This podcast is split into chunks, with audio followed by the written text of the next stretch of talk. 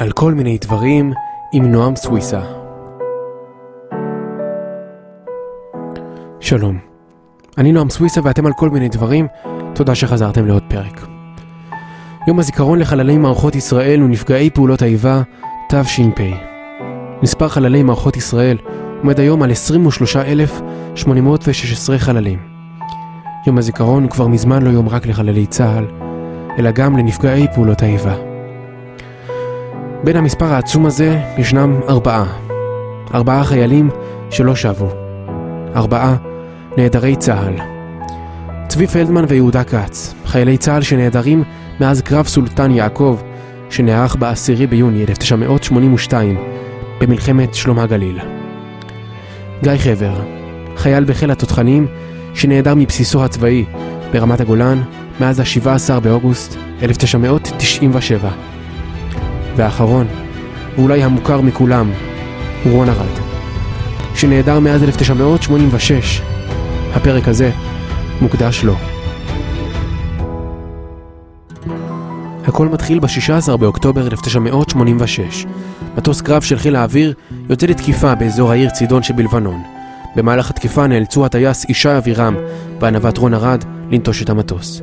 כוחות החילוץ הישראלים הוזנקו לחלץ את השניים. הטייס חולץ. רון ארד נחטף על ידי לוחמי ארגון אמל, שלקחו אותו בשבי. הנה תיאור של רב סרן ישי אבירם, הטייס. פתאום בומבה נוראית. אני שומע עוד את רון צועק, צא, ומיד אה, כנראה מתעלם. בשנים הבאות ניהלה ישראל משא ומתן כושל עם ארגון אמל על מנת להגיע להסכם השבתו של רון. הארגון טען כי רון ארד נהרג בהפצצה ישראלית על הכפר שבו הוחזק, שנתיים לאחר שנלקח בשבי. גורמים אחרים טענו שהוא עבר לאיראן. במסגרת המאמצים להחזיר את רון הביתה, חטפה ישראל את האיש שנחשב לאחראי להיעלמותו, מוסטפא דיראני. ואת בכיר חיזבאללה, עבד אל-כרים עובד.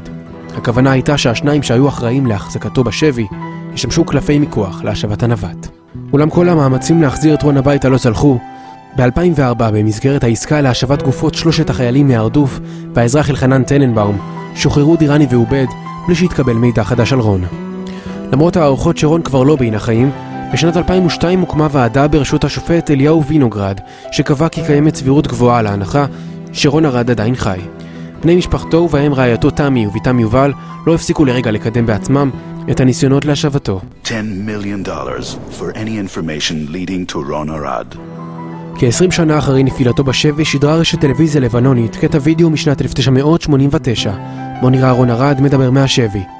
הנה חסן נסראללה, מזכ"ל החיזבאללה, מדבר על המקרה. חיזבאללה עושה את המאמצים לדעת מהאנשים שחטפו את רון ארד ולגלות מה עלה בגורלו של הטייס הזה, האם הוא חי, האם הוא מת, ולקבל אותו. אתה חושב שהוא חי? הסיכוי עדיין קיים. באוקטובר 2007 קיבלה ישראל מחיזבאללה מכתבים שכתב רון חודשים אחדים אחרי נפילתו בשבי, אולם גם היום רב הנסתר על הגלוי. האם רון ארד עדיין חי?